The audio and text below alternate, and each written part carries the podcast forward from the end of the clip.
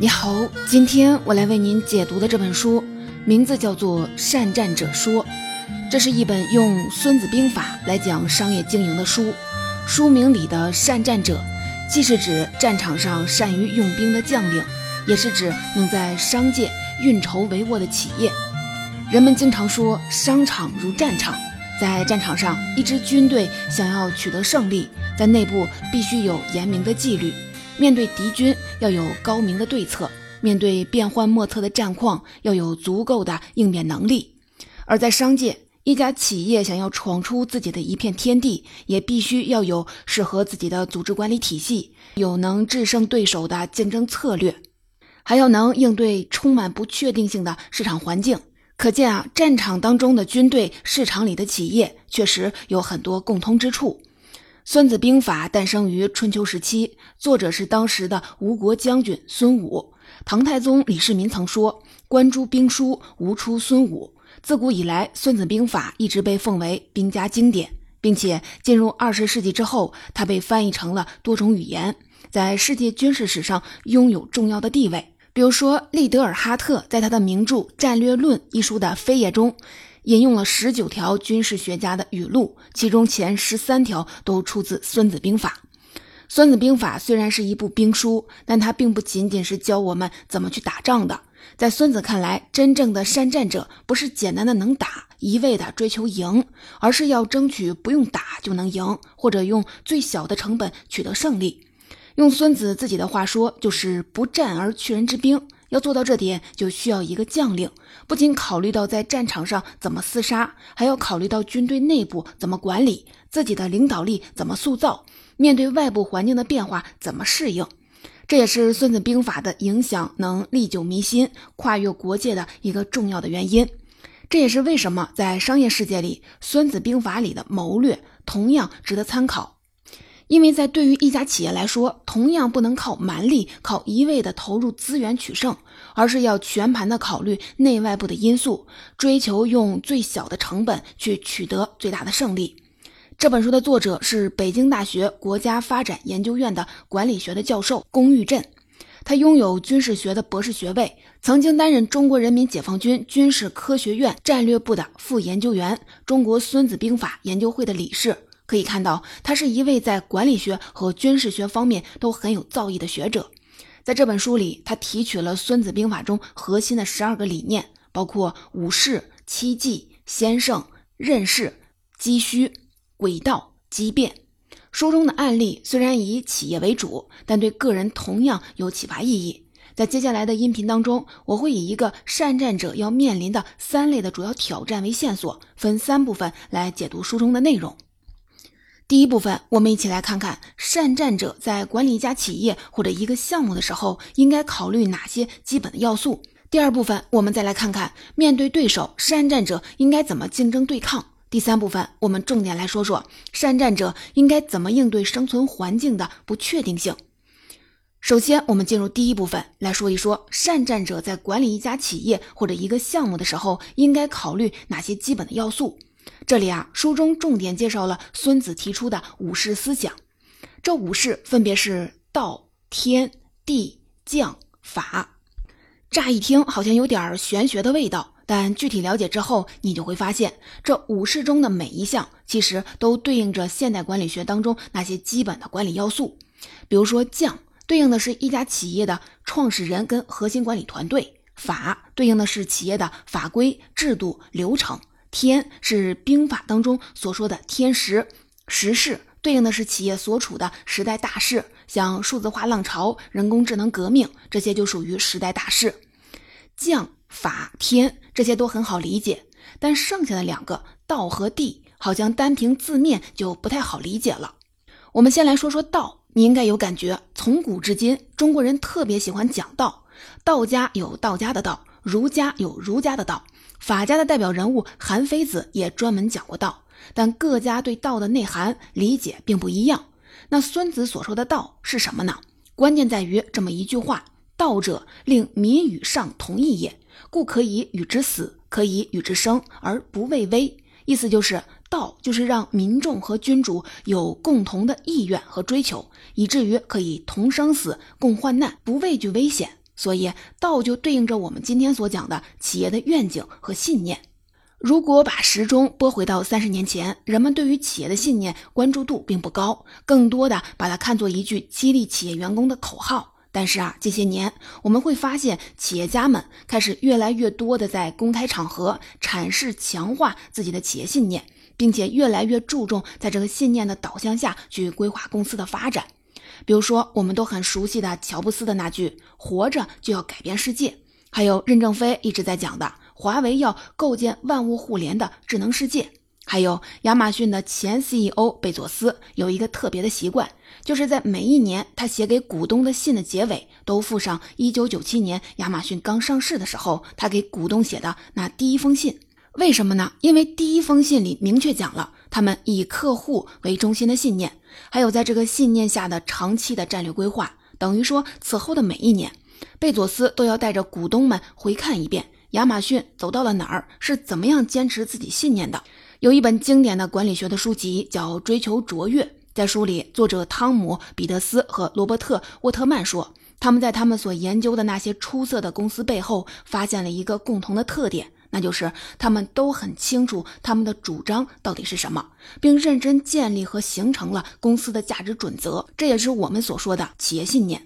那么为什么一个清晰明确的企业信念能帮助企业走向卓越呢？其实这个问题我们回到历史的兴衰、兵家的成败当中同样能找到启发。有一句话叫得民心者得天下，我们看到历史上失掉江山或输掉战争的例子很多都是因为失了民心，而信念就是帮助一家企业凝聚人心的利器。这一方面体现在共同的信念能在一家公司内部增加成员的向心力、凝聚力。IBM 的公司前 CEO 小托马斯·沃森就说过，我相信一家公司成败之间真正的差别经常可以归因于公司激发了员工多大的热情和多大的潜能，有没有帮这些人找到共同的宗旨，如何维系这种共同的宗旨呢？我认为答案在于信念的力量以及这些信念对员工的吸引力。另一个方面，反复强调一家企业的信念也可以对外释放一家企业的吸引力，吸引市场当中认同这个信念的人，把他们转化为企业的用户或者是支持者。这个道理不光适用于企业，有一本知名的表达类的书籍《如何启动黄金圈思维》里面就说过，那些善于激励人心的领袖，他们在沟通或者是表达当中往往不会遵循是什么、为什么、怎么办这个套路，而是会把为什么放在最前面说，也就是先告诉听众自己行为背后的信念到底是什么，这会更容易激发听众的情感共鸣，获得他们的支持。比如说马丁·路德·金在他的演讲当中不会到处的宣扬美国需要改变哪些方面，他只是去不断的强调传播他所相信的那些事情，这样他就吸引了那些跟他有共同信念的人，而这些人又会把这个信念传播给别人，汇聚更多的人。马丁·路德·金明白这一点，这也就是为什么他的演讲要叫做我有一个梦想，而不是我有一个方案。所以虽然道或者说是信念是一种看不见摸不着的东西，但从历史的兴衰、商业的实践、社会的传播中来看，它又在实实在在的发挥作用，是我们不能忽视的。说完了道，再来说说武士当中剩下的最后一个要素地。孙子说，夫地行者，兵之助也。地就是军队所处的战场地形，对应到企业身上就是企业所处的行业，这是企业竞争的主战场。那么怎么去分析地呢？孙子说，地者，远近、险易、广狭、死生也。这就是分析地的四个的基本维度。比如说远近指的就是作战距离的远近，或者说一家企业把自己的商业版图扩展的有多大，战线拉的有多长。这里要注意的就是企业的扩张要和自己的能力边界相匹配，如果野心的膨胀超过了能力，对于企业来说往往是灾难的开始，对于个人来说也是这个样子。比如说巴菲特有个著名的能力圈投资理论，在他看来，能力圈的范围大小并不重要，重要的是你要确定自己能力圈的边界在哪里，只在能力圈边界之内投资。对于普通人来说，就是在每次做投资决策之前，先问问自己，对于这件事儿我真的了解吗？基本面、政策面、情绪面我都清楚吗？如果回答是否定的，那么这就属于是能力圈范围以外的。巴菲特说，如果你知道了能力圈的边界所在，你将比那些能力圈虽然比你大5倍却不知道边界所在的人要富有得多。这是远近这个维度，还有广狭这个维度，就是作战区域的广阔与狭窄，相对的就是企业所面对的市场容量，也就是市场规模到底有多大，发展潜力究竟是如何，还有地的显益的这个维度，就是提醒我们注意要懂得占领战场上那些关键的战略要点，这样就可以用少量的兵力控制和辐射周边的一大片平坦地区，也就是所谓的以点控面。对于企业来说，就是把资源集中投入到市场当中那些重点的客户、关键的区域、战略渠道上去，把资源的价值最大限度的发挥出来。再来说死生这个维度，死就是死地，进去之后就全军覆没了；生就是生地，控制之后就可以进退自如，攻守两变。对于企业来说，死地就是风险过高的市场，或者是那些狭小、增长缓慢、天花板效应明显的市场；生地就是那些很好的增长潜力、成长空间的市场。军事上的一条原则是居生击死，也就是自己要控制生地，而把对手引进死地。可以看到，地这个要素主要讲的就是一家企业怎么在行业战场当中取得胜利。刚才我们大致过了一遍要考虑的基本点，接下来在第2部分里，我们就来详细的说说在行业竞争当中，面对对手善战者应该怎么竞争对抗，来看一看书里面那些具体的策略和案例。孙子说，善战者治人而不治于人，意思就是在战场上要把握主动权，去调动敌人，而不能被敌人调动。作者强调我们，竞争的本质就是围绕主动权的争夺，一定要把对抗的主动权牢牢地掌握在自己的手里，要牵着对手的鼻子走，而不是跟着对手的屁股走，这是取胜之道的核心。那么怎么能把主动权掌握在自己手里呢？首先就是要采取积极的攻势。班固在《汉书》当中说，先发制人，后发制于人。先发动进攻的人就更容易赢得主动权。比如说，美国军队曾经提出过一个专门的概念，破坏性进攻，意思就是在预感到对方要进攻的时候，不是一味的想着怎么防守，而是主动的向对方发起进攻，先于敌人出手，破坏对手的进攻准备，打乱对手的进攻节奏，从而破坏敌人的进攻。而在竞争当中，企业同样可以通过积极的进攻来破坏预期当中的竞争对手的进攻。比如说，书里面举了一个阿里巴巴的例子。我们都知道，腾讯是靠游戏和社交起家，阿里是靠电商起家，所以文娱一向是腾讯的主场，而不是阿里的主场。但是阿里并没有放弃文娱这个板块，而是不断的通过收购在文娱领域布局。2013年阿里收购了虾米音乐，2014年收购了 UC 头条，还收购了文化中国，成立了阿里影业。2015年组建了阿里音乐、阿里体育和阿里文学，收购了优酷土豆，2017年收购了大麦网，成立了阿里游戏等等。作者说，这一方面是出于阿里构建自身完整的商业生态的需要，另一个方面，从竞争的角度来说，阿里是在通过在文娱领域的主动出击，进攻到腾讯的地盘，形成战略牵制，让腾讯没有办法在某一个领域一家独大，这也是一种对自己的保护策略。这也就是为什么我们经常能看到，在互联网巨头们的商业竞争当中，经常会形成你中有我，我中有你的格局。他们通常不会把某一块的重要的战场拱手让人，这背后的一个原因就是在竞争当中，你往往需要积极的进攻，在必要的地点都安插进自己的部署，才能更好的保证自身的安全，不会陷入被动局面。除了积极进攻以外，要想把主动权掌握在自己的手里，我们还需要注意，在竞争当中，不要被对手带节奏，不要跟随对方起舞，而是要坚持自己的打法和节奏。书里讲了一个经典的案例，就是当年统一和康师傅的方便面之战。康师傅和统一都是来自中国台湾地区的品牌，在中国台湾地区，统一是真正做方便面起家的，而康师傅的主打产品是食用油，方便面只是它的边缘产品。但康师傅的老板到大陆后，发现大陆老百姓对方便面的需求量非常大，但是当时的大陆市场没有好的方便面品牌，于是他当机立断，进军大陆的方便面市场。很快，康师傅就打开了局面，迅速成为大陆方便面市场的第一品牌，市场份额一度达到了 65%。 这个时候，统一才后知后觉，也开始进军大陆市场，但是显然，这个时候他已经失去了先机。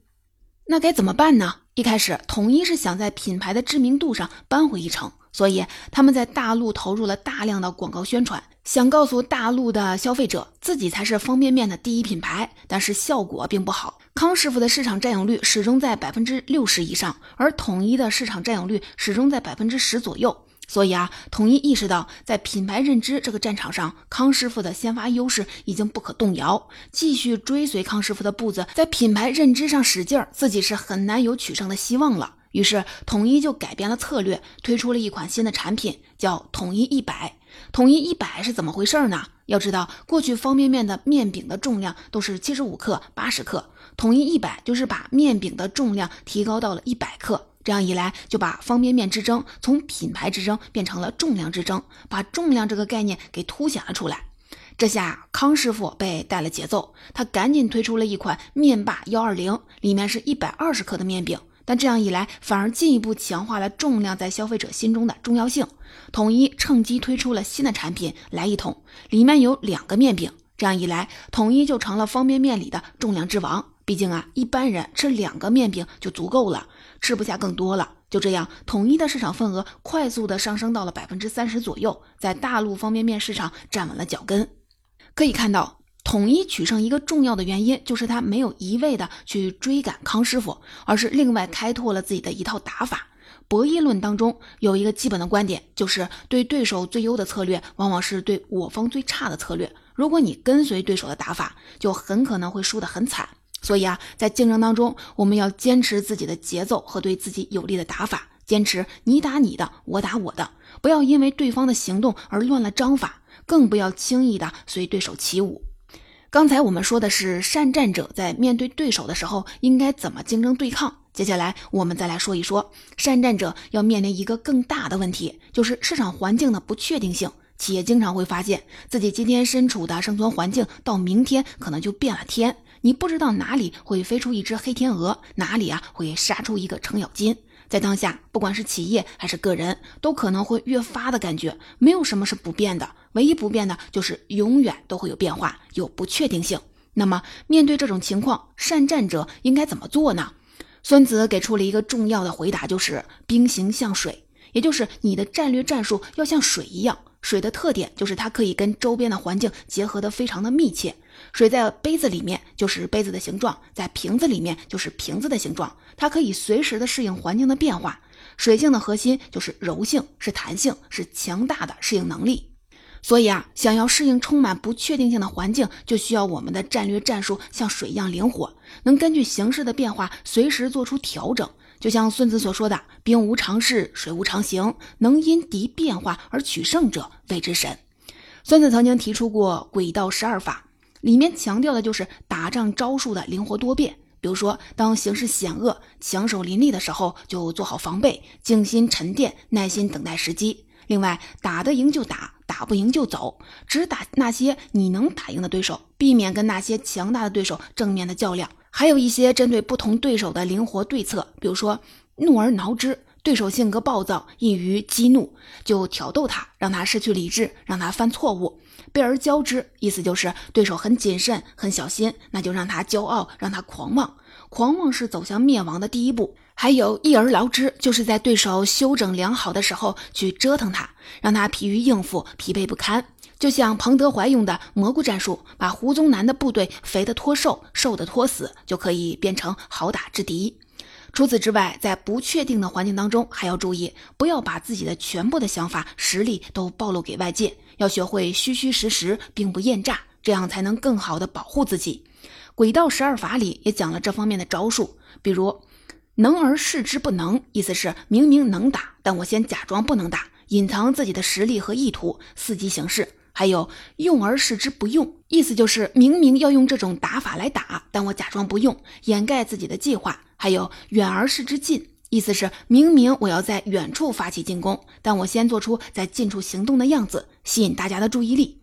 书里讲到了一个经典的兵不厌诈的例子，是当年双汇和春都的火腿肠之战。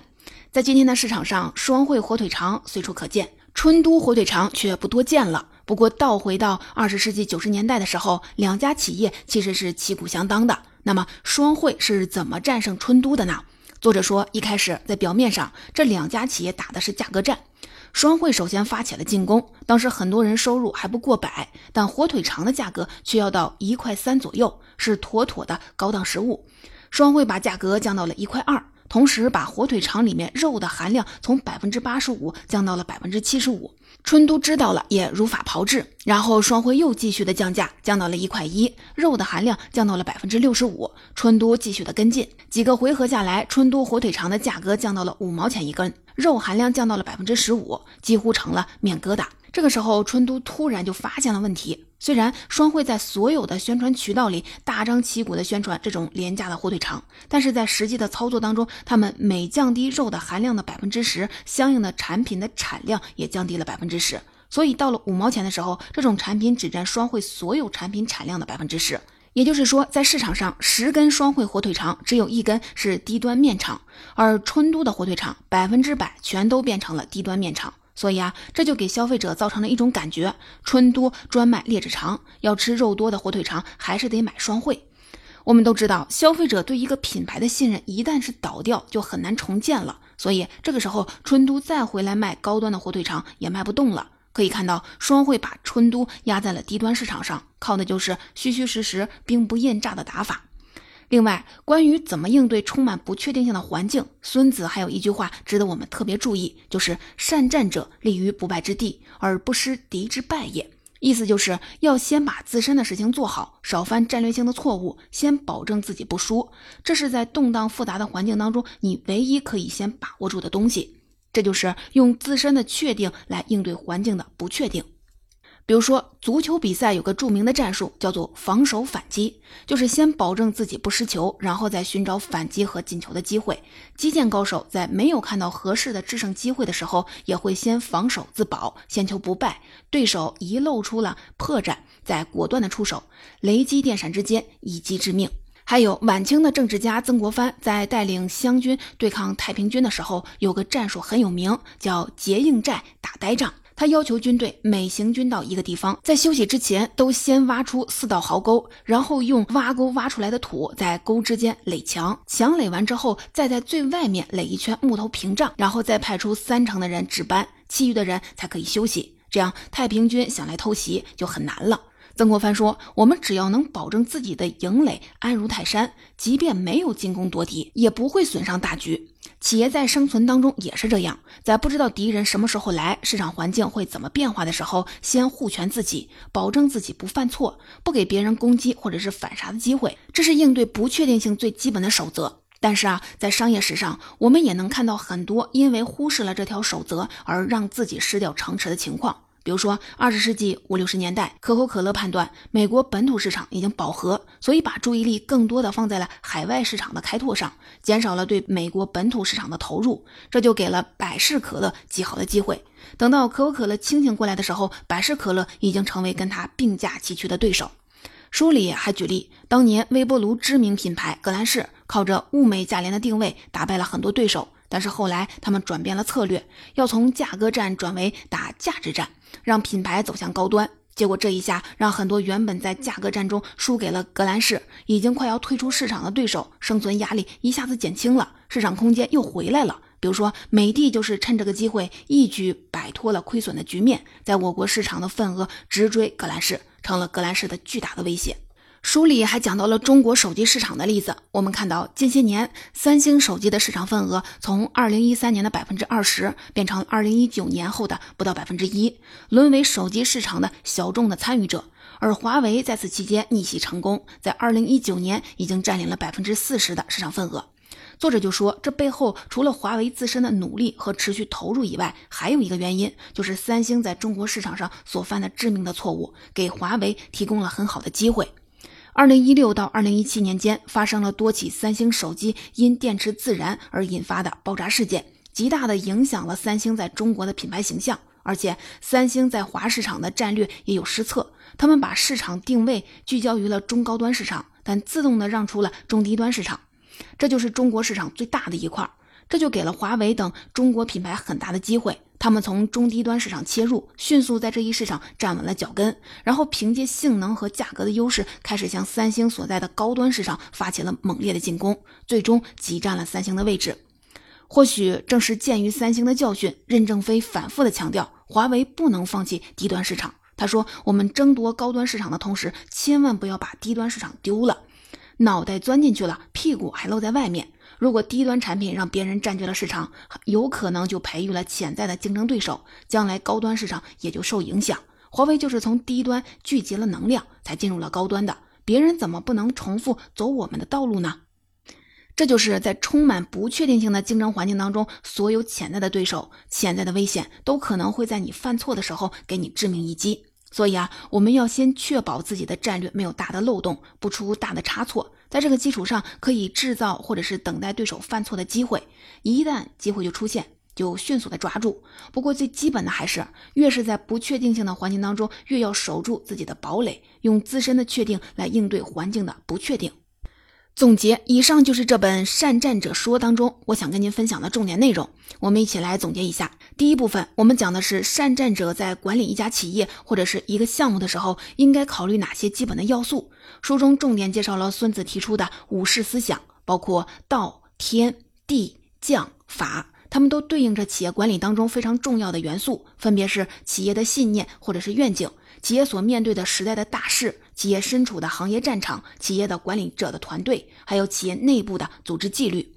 第二部分我们说的就是面对对手，善战者应该怎么竞争对抗。孙子说，善战者治人而不治于人，意思就是在战场上要把握主动权，去调动敌人，而不能被敌人调动。作者提醒我们，竞争的本质就是围绕主动权的争夺，一定要把对抗的主动权牢牢地控制在自己的手里。要做到这点，我们一方面要敢于发动积极的攻势，先发制人，另一方面要注意在竞争当中不要被对手带节奏，要坚持自己的打法。第三部分我们讲的是善战者应该怎么应对市场环境的不确定性，这里我们重点说了三点。首先呢，我们的战略战术要像水一样灵活，能根据形势的变化随时做出调整。第二，不要把自己的全部的想法、实力都暴露给外界，要学会虚虚实实，兵不厌诈。第三，要先把自身的事情做好，少犯战略性的错误，先保证自己不输，再想怎么去赢，也就是用自身的确定来应对环境的不确定。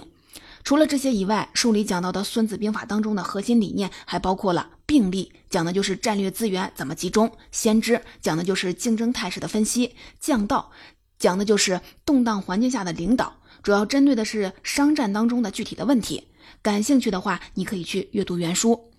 但是需要注意的是，《孙子兵法》或者其他所有谋略类的书籍提供给我们的都是活的智慧，而不是死的条文。正所谓法有定论，兵无常形，兵法有固定的原则，战争却永远没有固定的模式。这就需要我们在读这些书籍的过程当中，一方面要尊重和学习前人总结出来的理念，更重要的是要把它们创造性的运用到自己的实践之中，并在实践当中发展这些理念。就像作者说的，孙子兵法总结出来的理念其实是一艘帮我们学会战略性思考的渡船，孙子其实是那个摆渡人。而当我们能把书中的理念内化到血液当中去，做到从心所欲不逾矩的时候，也就真正悟到了赢的智慧和取胜的法则。